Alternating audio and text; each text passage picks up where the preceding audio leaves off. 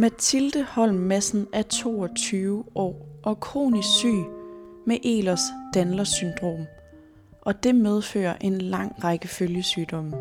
For Mathilde er voldsomme smerter og indlæggelser på hospitalet en fast del af hverdagen. Man kan ikke umiddelbart se på Mathilde, at hun ikke skulle være rask. Men under næsen der sidder en lille slange, der hjælper Mathildes lunger med at trække vejret. Og når Mathilde bevæger sig rundt i sin lejlighed, er det med en stok i hånden, så hoften ikke går i led, som hun siger. På Mathildes Instagram-profil, hvor hun kalder sig ung men syg, deler hun fortællinger fra sin hverdag og skriver, at hun som mål har at leve et meningsfyldt liv, trods alt det, der står i vejen for det. Jeg har været på besøg hjemme hos Mathilde på Frederiksberg i København, og i Stigma i dag, der skal vi høre Mathildes historie om at være blevet mobbet i skolen, for at se anderledes ud, og om gradvist at blive mere og mere syg. Men om samtidig at insistere på at uddanne sig til sygeplejerske, i håbet om at kunne hjælpe andre i alt det svære, hun selv kender til. Velkommen. Jeg er Miriam Leander.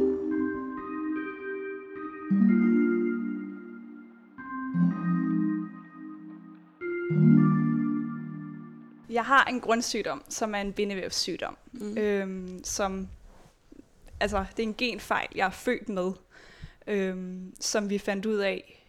Altså jeg har været generet af det hele mit liv. Altså helt fra jeg var baby, der var det sådan noget med, når min mor skulle skifte min blæ, så gik min hofte af led, eller når hun skulle bære mig ind i bilsædet, så poppede min skulder lige ud af led, og sådan nogle ting.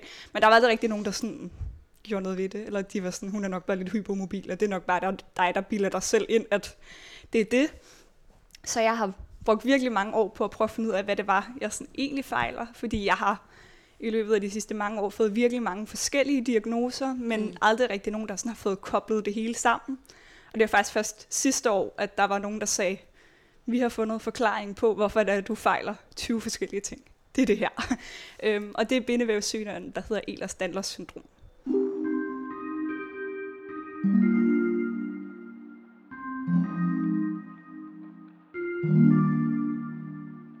Og hvad betyder det? Det betyder, det ja, at jeg mangler kollagen. Øhm, og kollagen har man i alt sit bindevæv, og bindevæv har man i samtlige organer, i huden, i ledene, i knoglerne, mm. i hjernen. Øhm, og på den måde kan man sige, så er det også hele min krop, der bliver påvirket af det, fordi at min krop ligesom ikke kan omdanne og bruge det her kollagen til at holde sammen på sig selv, som egentlig er det, det bruges til. Øhm, så sådan lidt simplificeret, så betyder det egentlig, at min krop sådan lidt falder fra hinanden. øh, sådan rent praktisk i, at min led kan ikke blive holdt ordentligt på plads, og mit nervesystem er blevet langsomt, og en del af de sådan fedt hinder, der er rundt omkring i nervesystemet, er blevet nedbrudt, fordi at der ikke er nok kollagen i det, og mit tarmsystem er blevet nedbrudt, fordi at der ikke er nok kollagen i, at det kan holde sammen på sig selv ordentligt. Og så kollagen er simpelthen noget, vi skal bruge i hele kroppen, i ja. alle hans scener. Ja. Hvad er det så for nogle følgediagnoser, der så øh, øh, følger med? Ja, den første sådan, følgediagnose, jeg fik, det var en, øh, en høreskade, hvor jeg fik en, jeg udviklede sådan en mærkelig sygdom i mit øre, der gjorde, at mit øre nærmest voksede sammen ind i vildt underligt. Mm. Øhm, og der var de også sådan lidt, når hun er nok bare uheldig. Øhm, og så et par år efter fik jeg det, der hedder skoliose, hvor min rygsøjle begyndte at vokse som et S, i stedet for at være lige. Hvor gammel var du der? Der var jeg 12. Okay. Øhm, og jeg blev opereret ret kort tid efter, fordi det udviklede sig virkelig hurtigt, og jeg begyndte at få forbigående lammelser ned i benene, og jeg kunne ikke trække vejret ordentligt. Og Hvad betyder det at have en forbigående lammelse? Øhm, at lammelserne ligesom kom og gik. Ja. Så jeg, altså på nogle dage, der, altså min ben kollapsede fuldkommen under mig. Jeg kunne slet ikke støtte på dem. Og så andre så du dage, mistede øh, forbindelsen til benene ja. fra det ene øjeblik til det ja, andet? Ja, lige præcis. Ja. Øhm, og så andre tidspunkter, så kunne jeg godt gå lidt, og kunne godt sådan nogenlunde mm. sådan være normal, eller hvad man skal sige. Øhm, og det blev jeg så opereret for. Og så troede de egentlig, at det var nok fint nok. Øhm, og så var der også en kort periode, hvor jeg havde det okay. Jeg havde en masse problemer med min mave, og jeg blev syg hele tiden. Jeg fik hele tiden halsbetændelse og mellemørsbetændelse og ting i den dur. Men det var også bare, jeg er nok bare uheldig, eller sådan, det er nok bare sådan, det er at være mig. Og da jeg så blev 17, der begyndte det sådan virkelig at tage fart, og min skoliose udviklede sig igen, og jeg blev opereret i ryggen igen, og jeg fik en voldsom infektion i ryggen, og blev opereret igen i ryggen. Øhm, og derefter fik jeg en nerveskade, og jeg begyndte at, min mave begyndte at drille endnu mere, og jeg, altså, til sidst var det virkelig voldsomt, og jeg kunne nærmest ikke bevæge mig nogen steder, fordi jeg havde så mange kramper i, I min mave. mave hele tiden. Det bliver nærmest sådan sammenlignet lidt med sådan babyer, der har kolik. Fordi mm. det bare var, altså, jeg havde så ondt i min mave hele tiden. Jeg kunne ja. ikke være til. Øhm, og så skulle du hele tiden være i nærheden af et toilet, kan jeg forestille mig. Ja, lige præcis. Ja. Og, fordi, og det bare var sådan noget, det kom fra et øjeblik. Altså ja. lige pludselig skulle jeg på toilettet, og jeg kunne bare ikke holde mig. Nej. Øhm, og sådan, så begyndte jeg at drille med, så kunne jeg ikke tisse lige pludselig. Og, altså sådan, det begyndte at være sådan en masse mærkelige ting, hvor jeg bare var sådan, altså, hvad er det, der foregår i mm. min krop? Hvor, hvorfor går den i stykker? Og så til sidst, ja, så, eller, så begyndte jeg ligesom at få en masse diagnoser på en masse af de her forskellige symptomer, der kom op. Jeg fik irritabel tyktarm og smertefuld blæresyndrom og en synsnævebetændelse, fordi mit syn begyndte at drille. Og Hvornår er der første gang nogen, der sådan siger til dig, det er unormalt at have så mange diagnoser. Det her, det skal vi finde ud af, hvad er. Ja, men det, altså, det var der faktisk ikke rigtig nogen, der gjorde. Øhm, min fysioterapeut var sådan lidt, åh, det er da godt nok vildt, var. Øhm, var jeg jo sådan, ja, jeg ved ikke, alle siger bare, at jeg er uheldig, eller så siger sådan, det kan da ikke mm. passe. Der var hun også sådan lidt, nej, det virker lidt mærkeligt, men jeg ved ikke rigtig, hvad jeg skal sige til dig, eller sådan, det ved lærerne nok. Mm. Der var nok nogen, der havde sagt til dig, hvis det var underligt agtigt, for jeg var sådan, jamen, det har hun vel så ret i. Og da mm. jeg så, ja, det må have været, da jeg blev 20, og virkelig også kæmpede med uddannelse og sådan noget, fordi jeg bare var så syg hele tiden. Ja. Der tog jeg til min læge og var sådan, der er noget, der ikke passer. Altså sådan, du mm. bliver nødt til at fikse mig. Ja. Det her, det kan simpelthen ikke være rigtigt. Øhm, og der, altså, der var hun sådan lidt, jeg kan godt forstå dig, men jeg ved ikke, hvad jeg skal kigge efter. Eller sådan, jeg har ingen idé om, hvad det kan være.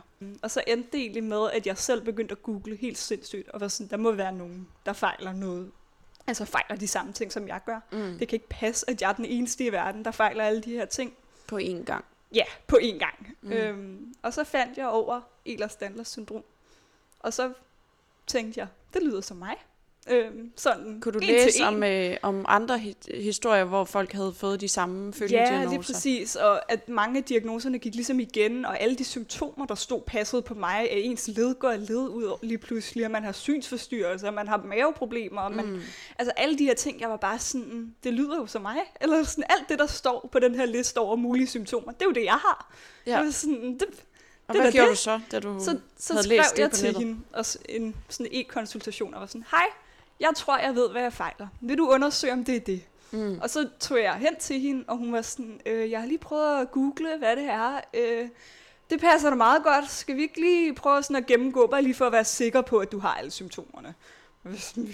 det kan vi vel godt, agte.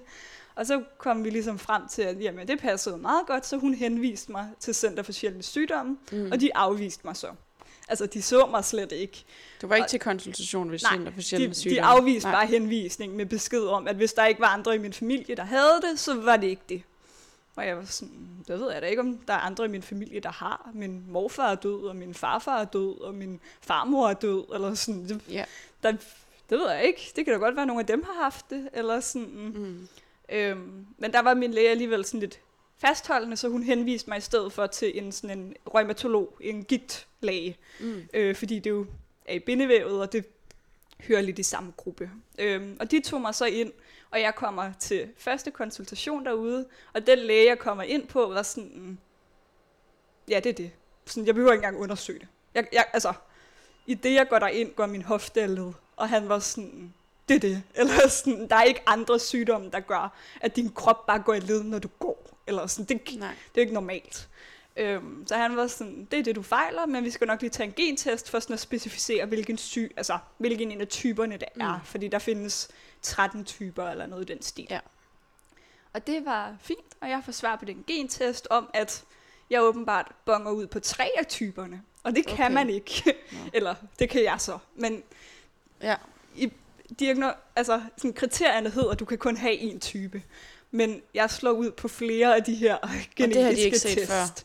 Øhm, nej, det havde han ikke set før. Han var sådan, det kan ikke passe. Så de tog en ny gentest og prøvede igen, og var sådan, du slår ud på dem, så nu vælger vi bare en af dem og siger, det er den, du har, med symptomer fra de andre, fordi vi ved ikke lige, hvordan vi ellers gør det. Så, øhm, du er simpelthen så sjældent, at lægerne ikke har anet, hvad de, var sådan, de det ved gøre. vi ikke, hvad vi gør ved. Øhm, Nej. Og så var de ret meget sådan, okay, nu sender vi det også lige til udredning for de følgesygdomme, vi ved kommer, så vi lige kan være sikre på, at vi måske kan prøve at tage noget af det i opløbet også. Og der blev der også konkluderet, at jeg har noget med mit hjerte, og jeg har noget med mine lunger, og jeg har noget med mit nervesystem, og sådan nogle ting, så vi ligesom fik bekræftet, at mm. alle de andre ting, det er der også, eller det kommer til at være der. øhm, så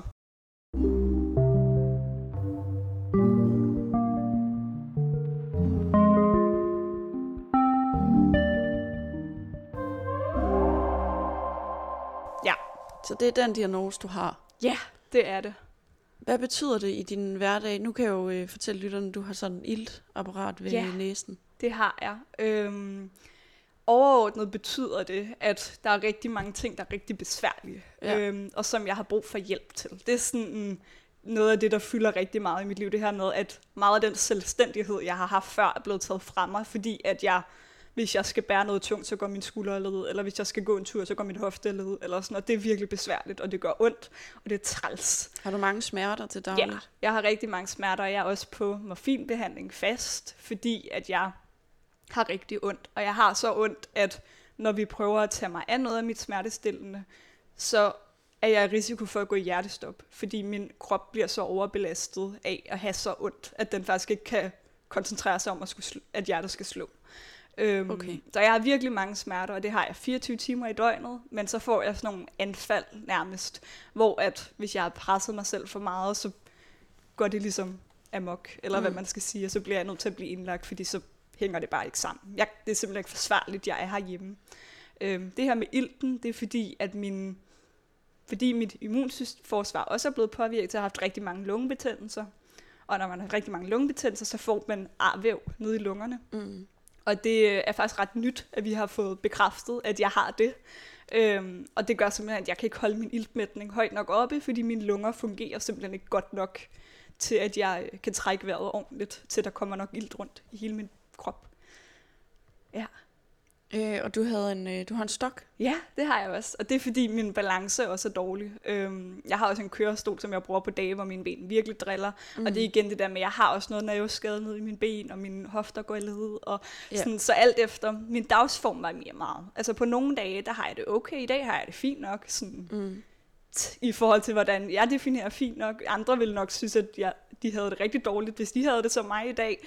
Men ud fra min sådan, standard, så har så jeg det okay i dag. dag mm. øhm, hvor at jeg i går havde jeg virkelig, virkelig ondt i mine ben, og jeg altså, brugte nærmest kørestolen hele dagen, og kunne nærmest ikke komme ud af min lejlighed, fordi jeg bare var virkelig dårlig. Mm. Og det var fordi, jeg natten til i går havde haft et voldsomt krampeanfald, hvor mine fødder nærmest havde låst sig i sådan en specifik stilling, og så nærmest prøvede at krølle sig sammen på en eller anden mærkelig måde. Det er ja. noget, der hedder dystoni. Okay. Øhm, og det får jeg også nogle pludselige anfald af.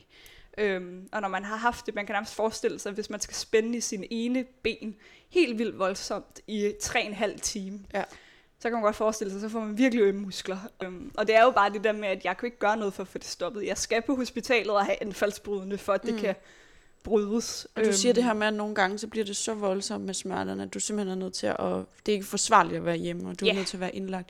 Hvor tit er du indlagt? Ja, lige her på det sidste har det været rigtig meget. Øhm, og også fordi mine lunger har drillet. Mm. Øhm, jeg har ringet 112 over 50 gange i 2022 indtil nu øh, okay. fordi jeg har haft behov for at være akut indlagt øh, ja. og blive hentet, fordi jeg ikke kan tage toget derind, eller mm. tage en taxa, eller sådan. Det er simpelthen ja. ikke, heller ikke forsvarligt for taxachaufføren, de skal køre med mig, fordi mm. jeg simpelthen mister bevidsthed, fordi min krop er så meget på overbe- altså overarbejde. Øhm, Hvad, I sådan en situation, hvordan kan du mærke, nu, nu sker der noget, nu er jeg nødt til at ringe 112? Ja, altså, ja, det er et godt spørgsmål, fordi jeg tror bare, det er sådan, er sådan en ting, jeg bare gør. Eller sådan, jeg, ja. jeg ved bare, nu skal du kan det mærke, være. nu er der noget på men vej. Det, ja, men det er ofte sådan, jeg begynder at besvime. Ja. Øh, sådan, kommer lidt ind og ud af bevidsthed, og jeg begynder, jeg kan mærke, at mine smerter tager til, selvom jeg, jeg må godt give mig selv morfininjektioner herhjemme, mm. for sådan at prøve at bryde det en lille smule, mm. men hvis det ikke virker, og at jeg, jeg begynder sådan at sidre i kroppen, altså sådan hele min krop begynder at ryste, nærmest som om, at man sådan lidt Parkinsons-agtigt. Mm. Øhm, og mit syn begynder sådan at flakke helt vildt. Jeg kan slet ikke fokusere på noget, og sådan noget. Det mm. begynder at være ret gode tegn på, at nu bliver jeg virkelig dårlig snart, og jeg skal nok... Øh, jeg skal nok til at finde en voksen, der kan hjælpe mig. Eller sådan. Mm. Og, du, og du bor her alene? Jeg bor her alene. Så det er, det er i situationer, hvor du er alene, og så ringer du? Ja, så bliver jeg nødt til at ringe. Øh, og så skal de sørge for at låse min dør op, fordi ellers skal de ikke komme ind. Nej, og så henter de dig, så er du måske besvimet, når, når ja, de henter så, så jeg, det er jeg ofte. Okay. Så er jeg ikke ved bevidsthed, og så, altså sådan, så kan jeg godt vågne lidt op, og så forsvinder jeg igen. Mm. Eller sådan, øhm, og så, ja, så kører de mig på sygehuset, og så er der nogle gode mennesker, der passer på mig. Og så mm. efter nogle dage, så har jeg det okay igen, og så kan jeg komme hjem, og så kan vi starte forfra. Ja, hvor længe er du så hjemme, når du er hjemme? Det er meget forskelligt. Altså, ja, det er meget forskelligt. For eksempel så blev jeg udskrevet, nu er det, er det hvilke dag er det i dag? Torsdag. Ja. Det er torsdag i dag. Jeg blev udskrevet i søndags, og tirsdag blev jeg indlagt igen. Så der mm. var to dage imellem. Øhm, okay. Og sådan er det meget forskelligt. Eller ja. sådan andre dage kan jeg også godt, eller andre perioder kan jeg godt have en uge hjemme, eller to uger, hvis jeg er i en god periode, eller sådan, men men når jeg er i perioder, hvor min krop generelt er meget overbelastet, så kan det være, altså, så kan det være, nærmest være sådan noget med, at jeg bliver udskrevet om morgenen og bliver indlagt igen om aftenen, fordi mm. det duer ikke at være hjemme. så hvad betyder det for, for din planlægning? Og sådan for, øh, sådan, tænker du ikke bare en dag ad gangen så? Fordi jo. det er du nærmest nødt til, kan jeg forestille ja, mig. det er præcis. Og det, og det er også, altså jeg, nogle perioder er nærmest nået dertil, hvor jeg, sådan, jeg gider nærmest ikke hjem, fordi jeg ved, jeg skal indlægges igen lige om lidt. Så kan det være ligegyldigt at være hjemme i de mm. to døgn, fordi jeg kan alligevel ikke lave noget, og jeg skal alligevel indlægges igen lige om lidt. Så hvorfor?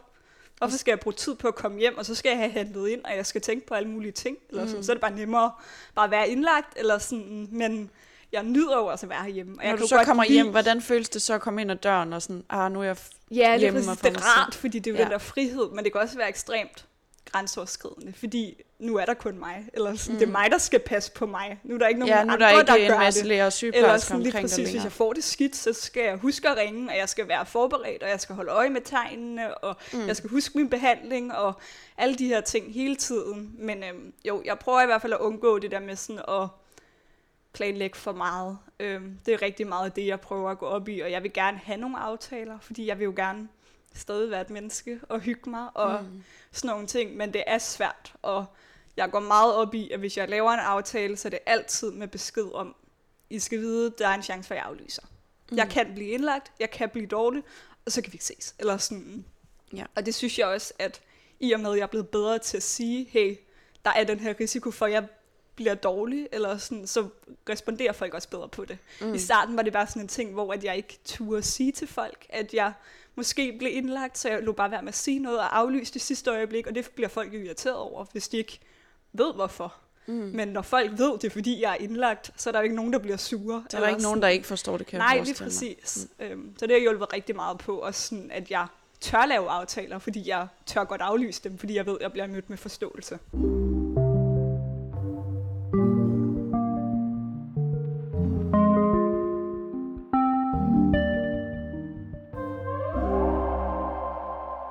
er 12 år gammel, der begynder du lige så stille at, øh, at mærke, at der er noget, der ikke er øh, helt normalt med yeah. min krop. Hvad er det for nogle tanker, der sådan følger med det, når man er 12 år gammel? Jeg kan huske, at jeg blev ekstremt bange, og jeg turde ikke vise til nogen eller fortælle nogen, at jeg følte, at der var noget galt. Det noget af det, der allerførst blev sådan rigtig tydeligt, det var, at min rygsøjle blev skæv. Mm. Øhm, og der kan jeg huske, at jeg var meget sådan, jeg skulle have langarmede trøjer på, og helst sådan løs siddende tøj, sådan at min familie ikke opdagede det. For jeg var så bange for, at de ville kigge på mig og være sådan, der er noget galt med dig. Eller sådan, den der frygt for, at nogen ville opdage det, fyldte rigtig meget hos mig. Øhm, så blev det jo heldigvis alligevel på et tidspunkt opdaget, fordi jeg kunne ikke gå og gemme det hele tiden. Jeg gik blandt andet til noget fysioterapi for min knæ, mm. øhm, og der var min fysioterapeut, der var sådan, altså din ryg ser mærkelig ud. Det skal der være nogen, der kigger på. Mm. Øhm, men det var rigtig meget Hvordan den der så den mærkelig ud? Det var det med, at den der ja. S-formation ja, lige så stille lige var ved at bryde ud i din lige ryg. præcis. Ja. Øhm, man begyndte ligesom at kunne se, at min ryg var skæv. Altså sådan, ja. og mit tøj sad skævt, og min ene skulder var højere end den anden, og det så bare sådan lidt mærkeligt ud. Øhm, ja. Nu du, du sidder jo med fuldstændig ret ryg i dag. Ja, øh. det er fordi, der under de operationer, der er blevet lavet, der har man sat en helvedes masse metal ind i min ryg. Ja, så altså du, sådan fra top til tå nærmest. Ja, du har sådan skinner øhm, i ryggen, eller hvad ja, man kan sige. Ja, det er præcis. Og en masse skruer. Jeg tror, jeg har sådan noget 32 skruer i ryggen, og tre metalstænger, og... Ja. Ja, så jeg er rettet ret godt du op. Det kan man ikke... Plads. Øh, ja. ja. Okay. Øhm, men det var, altså, det var virkelig skræmmende. Jeg kan bare huske, at jeg var så bange for, at folk ville drille mig. Jeg ved ikke, jeg, og det endte jo også med, at jeg blev, fordi at da det så blev opdaget, så var det jo mærkeligt, eller sådan. Og så skiller det sig ud? Ja, lige præcis, og jeg så jo også mærkelig ud, eller sådan, og, og det ved jeg godt, jeg så jo bare ud, som jeg så ud, og det er der ikke noget galt i, men jeg kan da godt forstå, at de andre synes, hvad fanden, altså, det der ser da helt, hun ligner, altså, det så jo underligt ud, og det så måske faktisk også lidt skræmmende ud for nogen. Det der med, at jeg sådan var helt sammenkrålet og skæv og sådan, og jeg tror måske egentlig, det var det, det bundt ud i, da folk begyndte at drille mig.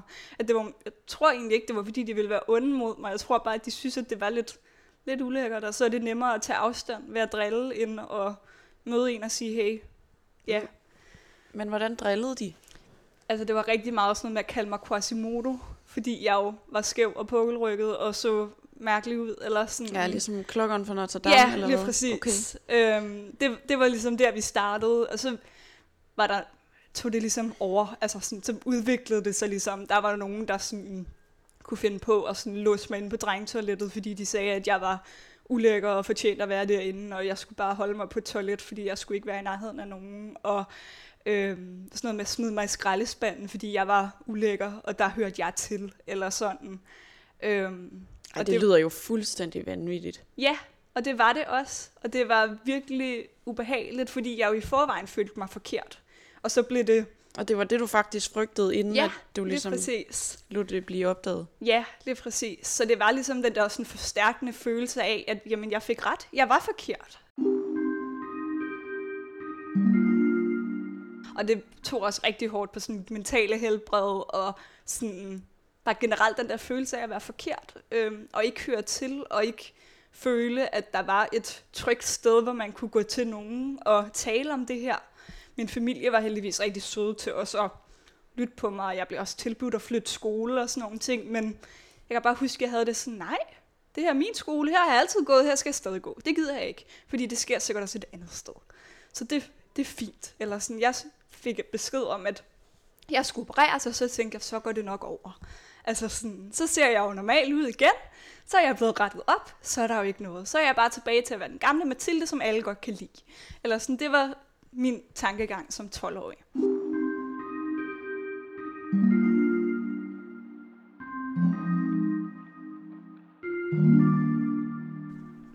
Ja. Alt, alt den modstand, du både har mødt på det her tidspunkt så tidligt i livet, øh, fra alle følgesygdommene, uden at have fået diagnose endnu, og så også at blive behandlet på den måde i folkeskolen. Hvornår går det ligesom op for dig første gang, at, altså, at det er som om, at hele verden er imod dig? Ja, og jeg tror egentlig, det var lidt den følelse, jeg sad med allerede der. Øhm, og jeg begyndt også at blive altså sådan selvskadende og udvikle en spiseforstyrrelse og sådan noget, fordi jeg var sådan, der er ikke nogen, der kan lide mig, som jeg er nu, så nu må jeg jo gøre noget andet. Og det, jeg kan gøre, det er at tabe mig, fordi det kan jeg godt finde ud af. Og jeg på det tidspunkt var jeg overhovedet ikke stor eller noget. Jeg var lille i forvejen, og jeg skulle bestemt ikke tabe mig. Øhm, men det blev bare sådan en, en kontrolting for mig, at her er der et eller andet, jeg kan dyrke og gøre, og nu hvor folk ikke kan lide mig, så kan jeg måske gøre noget andet for at få dem til at kunne lide mig. Øhm, og på det tidspunkt tror jeg måske heller ikke rigtigt, jeg var bevidst om, at det var det, der foregik, men da jeg begyndte at komme i sådan noget 9. klasse, har været sådan noget 15 år gammel eller sådan noget, så begyndte det at blive meget sådan, det begyndte at være skidt. Og jeg, altså, jeg tror også, at jeg mindes også, at jeg fik en depressiondiagnose, og jeg gik til psykolog og blev tilknyttet et eller andet sådan noget ungeforløb i kommunen og sådan nogle mm. ting, fordi jeg bare havde det mega svært. Og der var ikke nogen, der kunne lide mig. Jeg havde en veninde, sådan, som jeg var sammen med, som boede, vi var næsten naboer og sådan. Og hun var, hun var der ligesom for mig igennem det hele, og hun sådan i sjov blev det også sådan en ting, hvor vi sådan jokede lidt med, at så var hun min handyhjælper, og sådan, altså, fordi jeg var hende, der ikke kunne noget, og så mm. kunne hun ligesom hjælpe mig.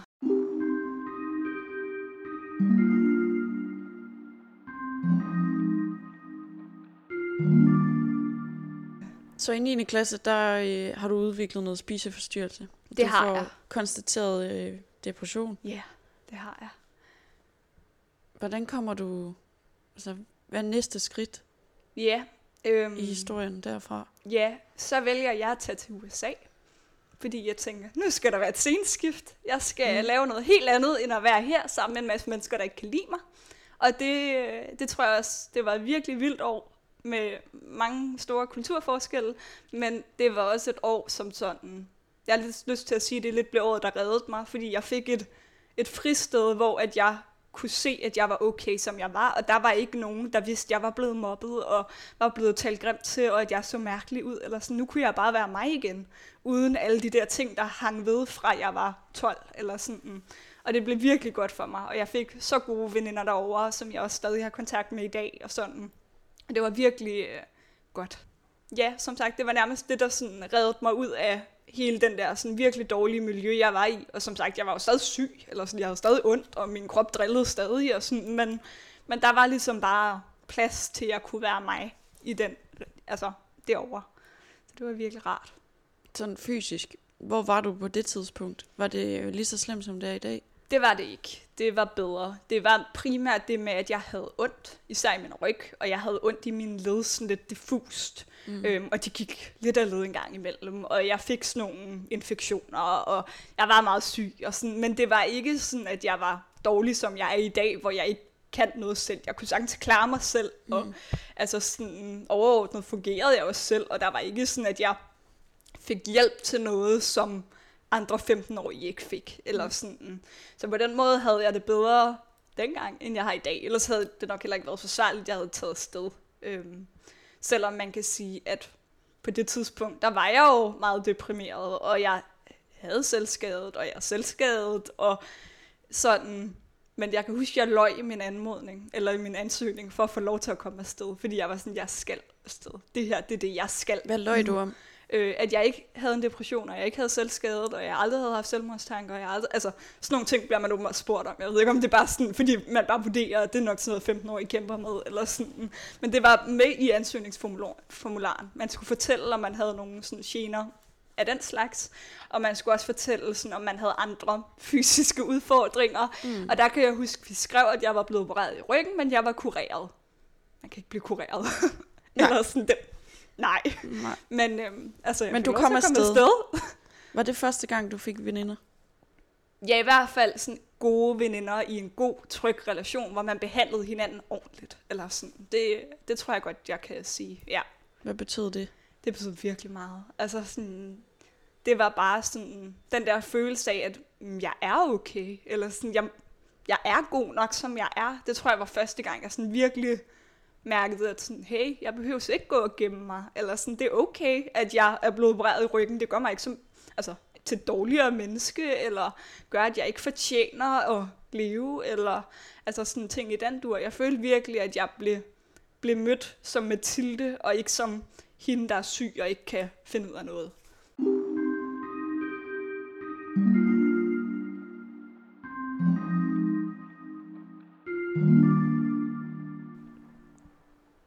Du har gået i gymnasiet på Fyn. Det har jeg. Ja, jeg har været lidt rundt omkring, men det har jeg, ja.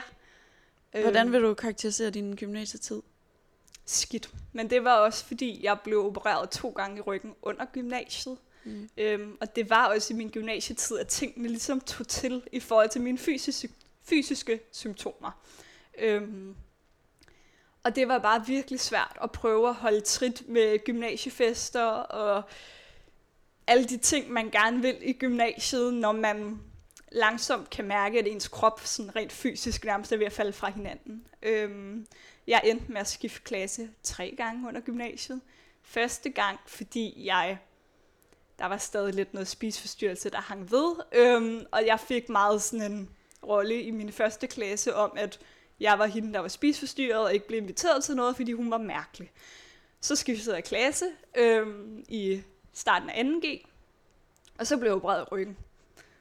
Og så blev jeg opereret i ryggen igen, på grund af den der infektion. Så der havde du meget fravær. Ja, så havde jeg rigtig meget fravær, og jeg havde faktisk næsten et halvt års fravær. Og der var de sådan, nu har du haft så meget fravær, at du kan ikke starte op igen. Øh, så valget var ligesom, at jeg kunne tage hele gymnasiet forfra, eller jeg kunne skifte til HF. Og det var så det, jeg valgte at gøre. Mm. Så jeg kom ind i sådan midten af en HF-klasse, første HF, og så øh, var det den klasse, jeg gik i resten af min gymnasietid. Og de var søde, og det var dejligt. Så det endte faktisk med at blive godt. Selvom at jeg havde rigtig meget fravær. Og der var også altså, en masse andre ting, der hængte ved i forhold til, at jeg følte mig anderledes. Og det var jeg jo også, fordi jeg havde jo været væk, og jeg kom ind midt i det hele, og sådan. Men det var en rigtig god klasse, hvor der også var plads til mig, og jeg fik jeg fik også lov til at være hende, der kunne dyrke de ting, jeg gerne ville dyrke. Og jeg har måske ikke været hende, der har drukket allermest alkohol altid. Det har jeg vel også gjort i perioder. Men, men sådan, så var jeg virkelig god til at læse, og jeg var virkelig god til engelsk, og jeg var virkelig god til alle de her ting. Så jeg fik lidt sådan en rolle af, at jeg var hende, folk kunne spørge til råds. Øhm, og det passede mig måske egentlig meget godt, fordi så havde jeg i hvert fald bare en eller anden rolle i den der klasse. Øhm, ja. Er du dygtig i skolen? Ja, Altså sådan, det ved jeg godt, det må jeg ikke sige, men det jo, er det må man gerne. Eller sådan, det, det har gerne. altid været sådan mit frirum. Jeg har været klog. Eller sådan, jeg har været god til at læse, jeg har været god til at lave lektier, jeg har været god til alle de her ting, der hører med skole at gøre. Mm. Øhm, og det har altid været for mig sådan det kan jeg finde ud af, så kan jeg dyrke det. Fedt. Kan du også godt lide det?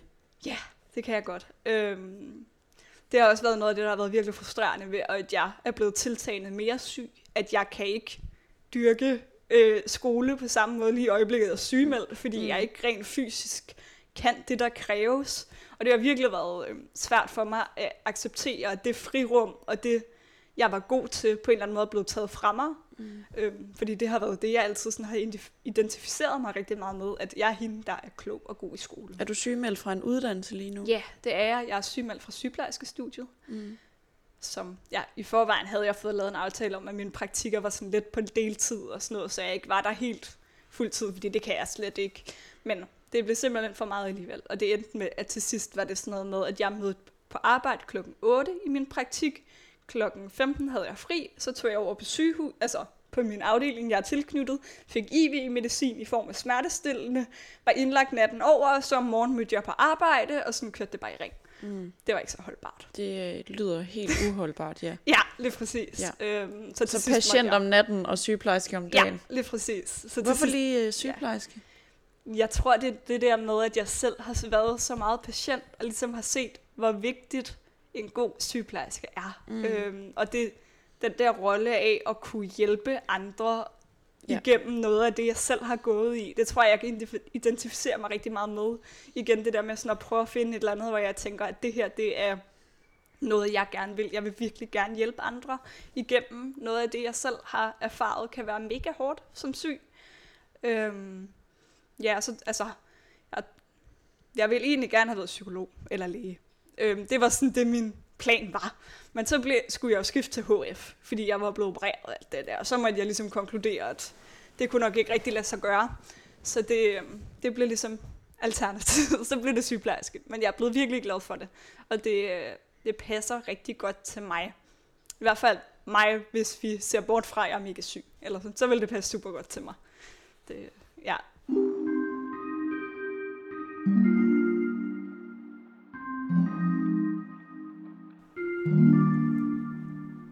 Hvad får det dig til at føle, at du ikke kan det, du gerne vil, det du drømmer om?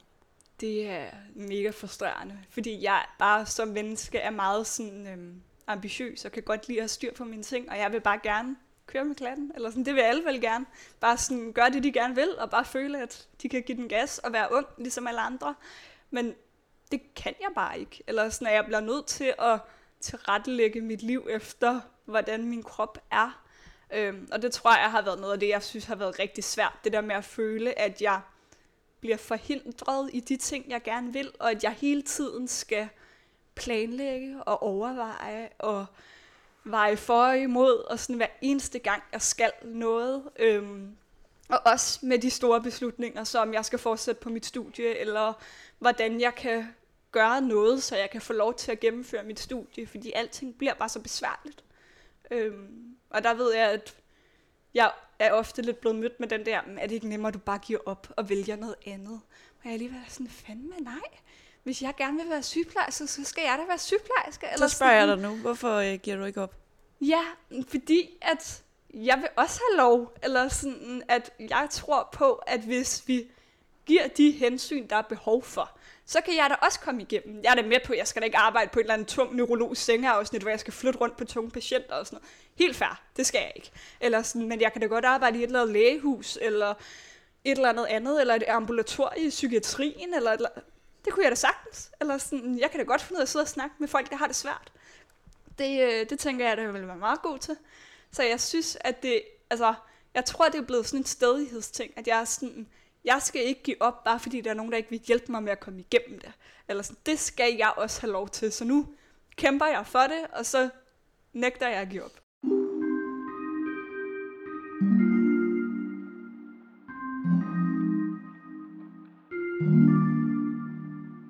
Nu sidder du så stærkt øh, og siger, at du aldrig giver op. Har der været tidspunkter, hvor du har haft lyst til at give op? Det har der, og der har været mange af dem. Øhm, jeg har øh, tidligere haft flere selvmordsforsøg, fordi jeg bare har været så fyldt op af, hvor urimeligt det er, at jeg skal kæmpe på den her måde. Og jeg tror egentlig, når jeg sådan tænker tilbage, at det har ikke handlet om, at jeg gerne vil dø. Det har handlet om, at jeg gerne vil have en pause fra det liv, jeg lever i. Fordi det bare er så hårdt hele tiden. Fordi jeg kan jo ikke få en pause. Sådan, jeg kan ikke lige trykke på en pauseknap, og så har jeg 24 timer, hvor jeg er rask og kan gøre, hvad jeg vil. Det er hele tiden, og det er så uforudsigeligt. Så for mig har det, altså det der med sådan tanken om døden, har på en eller anden måde været, været lidt tryg, fordi så, så kan jeg slippe lidt væk fra det, og lige altså, få en pause fra det. Jeg ved godt, så er det en permanent pause, men det har måske føles bedre, den tanke, at jamen, i mindste slipper jeg for det her, fordi det her, det er ikke menneskeligt at skulle igennem i så mange år. Hvordan har du forsøgt at tage dit liv? Det har primært været sådan i form af at tage piller.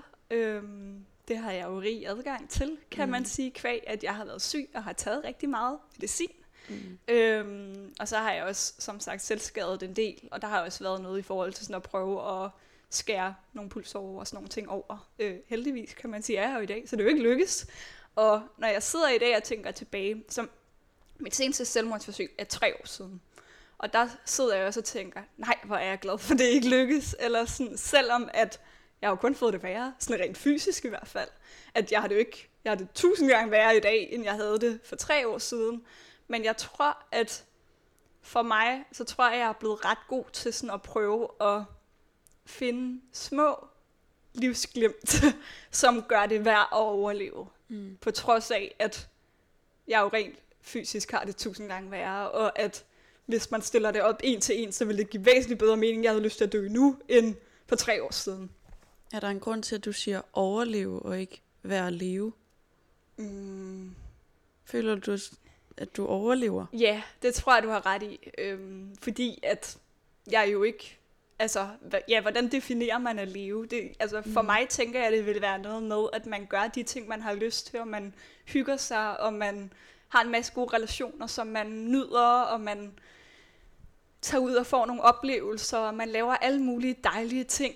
Øhm, men det gør jeg jo ikke. Eller sådan, så mit liv er lige nu, ryger jeg ind og, ind og ud af sygehuset, nærmest på daglig basis. Er det et liv? Eller sådan, altså det er det jo, fordi rent fysisk er jeg jo i live. Men jeg ved ikke, om jeg vil definere det som, at det sådan er et godt liv. Øhm, det håber jeg stadig, at det bliver, og jeg prøver at gøre mit ud fra de forudsætninger, jeg har for, at det bliver godt alligevel, men det, det er hårdt, og det er ikke sådan, altså jeg ved, jeg tror lidt, at det også er det der med, at hvis der kom nogen hen til mig og sagde, at deres liv var på den her måde, så ved jeg ikke, om jeg kunne se mig i øjnene og sige, det skal du bare holde ud. Eller sådan, fordi det er virkelig hårdt at holde ud.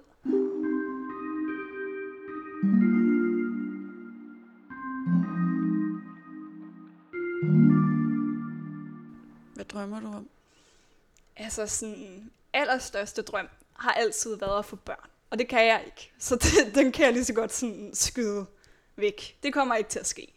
Men altså, jeg drømmer lidt alligevel om at sådan, sådan noget som at jeg blive plejefamilie, eller sådan et eller andet, så jeg stadig har nogen kontakt til børn, eller få min uddannelse, og få en kæreste, og sådan få et så normalt liv som muligt, eller hvad man skal sige, og jeg er med på, at mit liv bliver aldrig normalt. fordi jeg er syg, og det vil jeg altid være, og jeg vil kun blive mere syg. Men jeg håber alligevel, at jeg sådan kan få et liv, hvor jeg kan nyde min hverdag mere, end jeg hader den.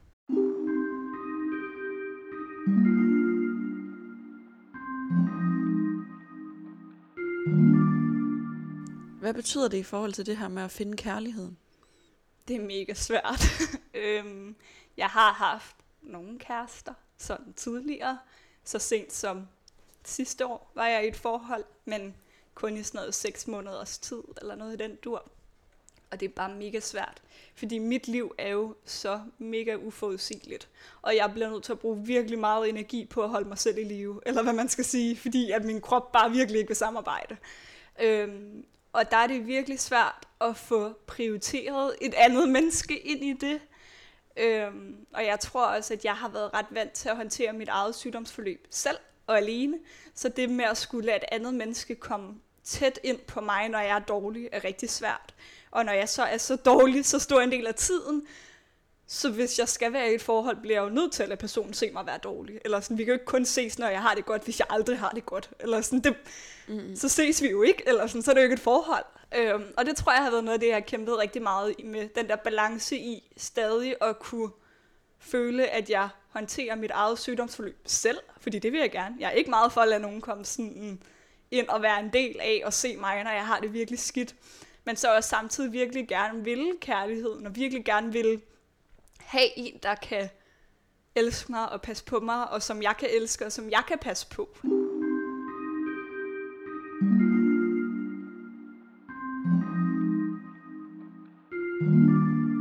Ja, Sådan, hvis man lige er begyndt at date. Ja. Eller hvornår i processen fortæller man, jeg har det her? Ja, altså jeg, jeg gør det ret meget fra start. Ikke sådan det hele, eller sådan, det er ikke Nej. sådan, jeg lægger det hele ud Nej, på bordet med høre. det samme. Men jeg gør ret meget ud af at sådan... Altså for eksempel, hvis jeg har været på Tinder, og det er jeg stadig en gang imellem perioder, så bliver jeg lidt stresset over det, så slækker jeg den igen, eller sådan, fordi det, folk ikke er Sådan tror jeg, der er mange, der har det. sådan, det er nok meget normalt. Sådan, der ligger jeg for eksempel altid et billede op med min stok, mm. for sådan at prøve at sortere nogle af dem fra, som i allerførste beskrivelse skriver, hej, jeg kunne også godt bruge en stok, når jeg er fuld, eller sådan ting i den dur. Mm. Øhm, ja, for det er sådan noget, folk skriver. Øhm, det, det har jeg lidt forsøgt på sådan at prøve at sortere nogle af dem fra, jeg ved, det kommer i hvert fald aldrig til at ske, eller sådan, det, det der er ikke en grundlæggende forståelse for. Men det er også svært, fordi det jo er mega personligt at skulle dele om sit eget sygdomsforløb, fordi ens sundhed er jo noget af sådan det mest personlige i mm. verden, mm. eller sådan, det synes jeg i hvert fald, det er. Men samtidig tror jeg også, at jeg gennem, at jeg har været syg så længe, og er rigtig meget på hospitalet, så er jeg blevet virkelig god til at tale om at være syg. Fordi det er blevet sådan en nærmest objektiv ting, jeg bare gør. Jeg beretter bare om, hvordan jeg har det, fordi det gør man, når man er indlagt. Eller sådan, så skal jeg bare lige fortælle, at jeg har de her smerter, det er den her diagnose, det er det her. Det, det er blevet sådan en praktisk ting. Så på den måde tror jeg også, at jeg distancerer mig rigtig fra, fra det, så jeg nogle gange kommer til at dele mere for tidligt, end folk faktisk sådan kan rumme. Har vi fordomme i vores samfund om det der med at være meget syg? Ja, yeah, det har vi. Øhm, og jeg tror, det er meget det, altså, folk siger ofte til mig, fordi man jo, lige nu har jeg ild, og jeg har en stok og sådan nogle ting, og jeg har også en kørestol, jeg bruger nogle gange og sådan, men når jeg bare, når man bare kigger på mig som person, så kan man jo ikke se, at jeg er syg, Nej, hvis man ikke, ikke kigger på alle mine hjælpemidler. Øhm, og der tror jeg ofte, at jeg bliver mødt af sådan en, eller det bliver jeg ofte mødt af, sådan en, øhm, så er du jo ikke rigtig syg. Eller du er jo ikke rigtig handicappet og syg, vel? Fordi du ser jo rask ud. Du er jo ung og flot og pæn og skøn at snakke med, og sådan så du er jo ikke rigtig syg. Sådan, øh, jo, jeg er ikke mindre syg af, at jeg ser rask ud. Eller sådan, og det tror jeg er noget af det, der er rigtig svært for folk at forstå, og som der er rigtig meget sådan... Øhm, ja, det er i hvert fald noget af det, jeg bruger rigtig lang tid på at forklare folk. Hvordan bør ja. man reagere, når nogen deler, øh, hvad de kæmper med? Ja, altså jeg tror noget af det, jeg går meget op i, er bare, at folk lytter og er nysgerrige og siger, hov, hvad betyder det for dig? Eller hvordan kan jeg støtte dig i det? Er der noget, du har behov for, jeg gør? Eller altså sådan, bare det der med at spørge ind.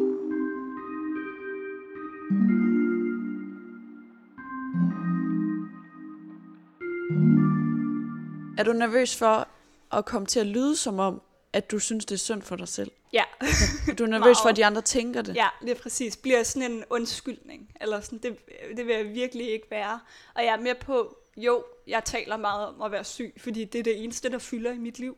Eller sådan, jeg har ikke andet at tale om. Jeg laver ikke andet end at være syg. Jeg ved ikke, hvad jeg ellers skal bringe op i samtaler.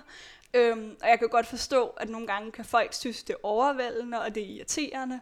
Men lige så meget, som jeg virkelig gerne vil høre om din kæreste, eller at du er flyttet, eller et eller andet andet, så har jeg også behov for, at du gerne vil lytte på, at jeg har været indlagt, og det har været virkelig træls, eller sådan, og det er ikke kun det, det skal handle om, fordi relationer skal jo gå begge veje, men vi kan heller ikke bare lade, som om det ikke eksisterer, eller sådan, fordi så fungerer det bare ikke for mig.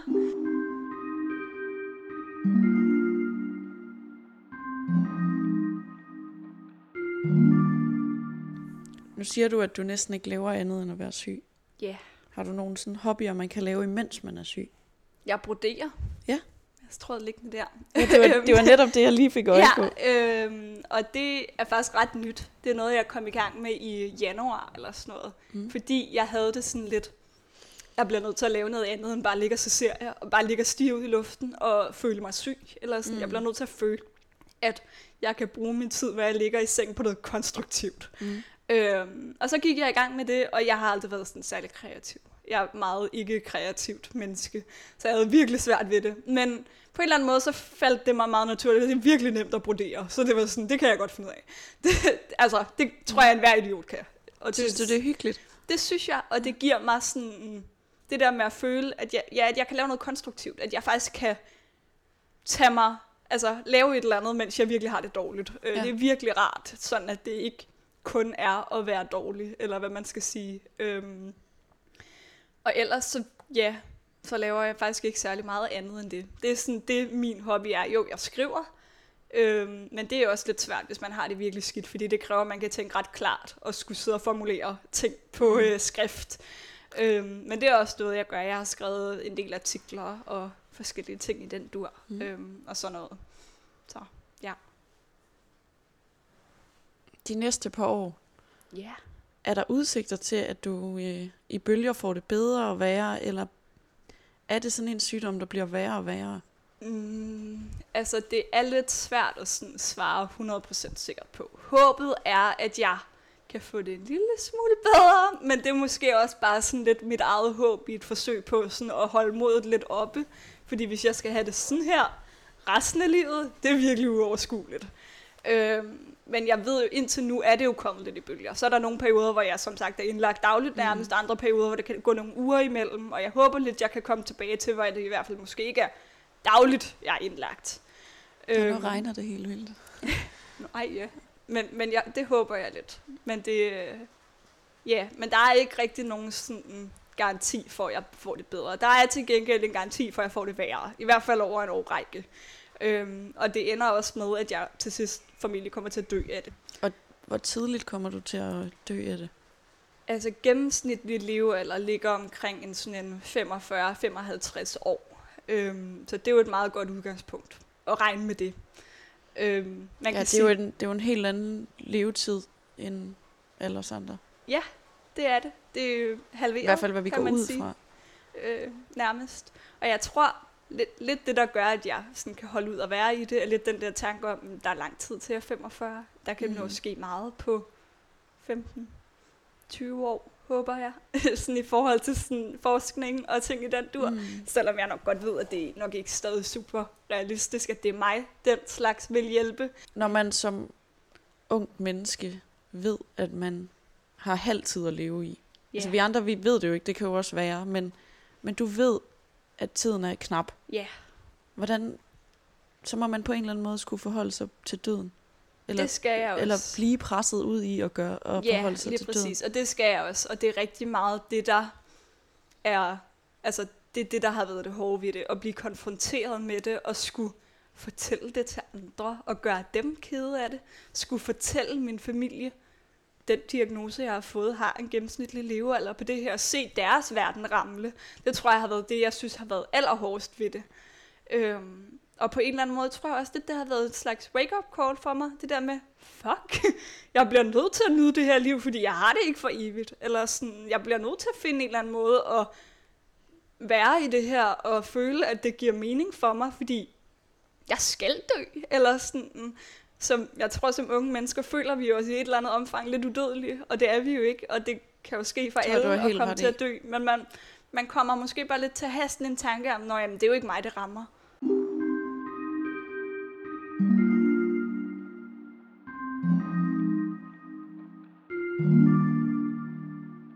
Hvordan fortalte du det til din familie?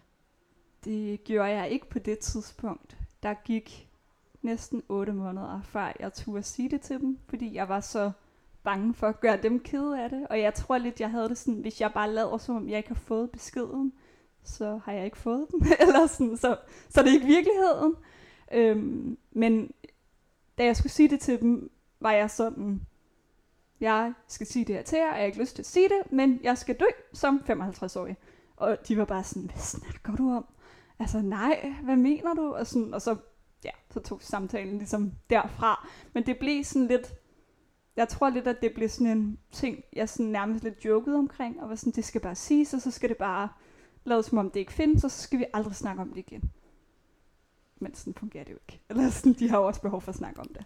Var det værst at have, altså, var det værst selv at indse det, eller værst at skulle fortælle det til din familie? Værst at skulle fortælle det. Altså det er det værste, jeg nogensinde har gjort i mit liv. Det var at se deres verdener bryde sammen, i det jeg fortalte dem det.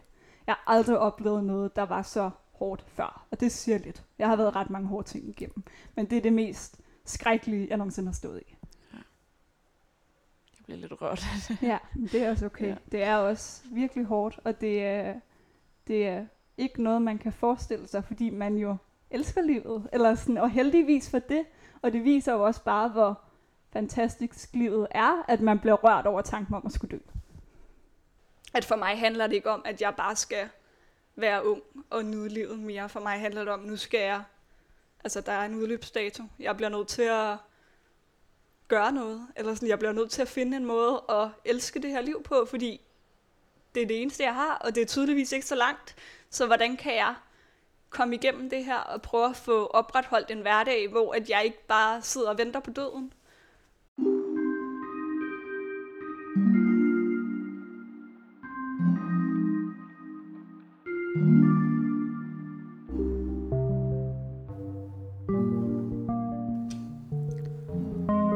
Hvis du går med selvmordstanker eller er i en anden alvorlig livskrise, eller hvis du er pårørende til en, der enten har forsøgt at tage sit liv eller har taget sit liv, kan du kontakte Livslinjens telefonrådgivning på 70 201 201. Det kan du altså gøre alle årets dage fra kl. 11 til 5, eller rådgivning via chat med Livslinjen mandag til torsdag kl. 17 til 21 og lørdag og søndag 13 til 17. Det var denne uges episode af Stigma. Pas rigtig godt på hinanden derude.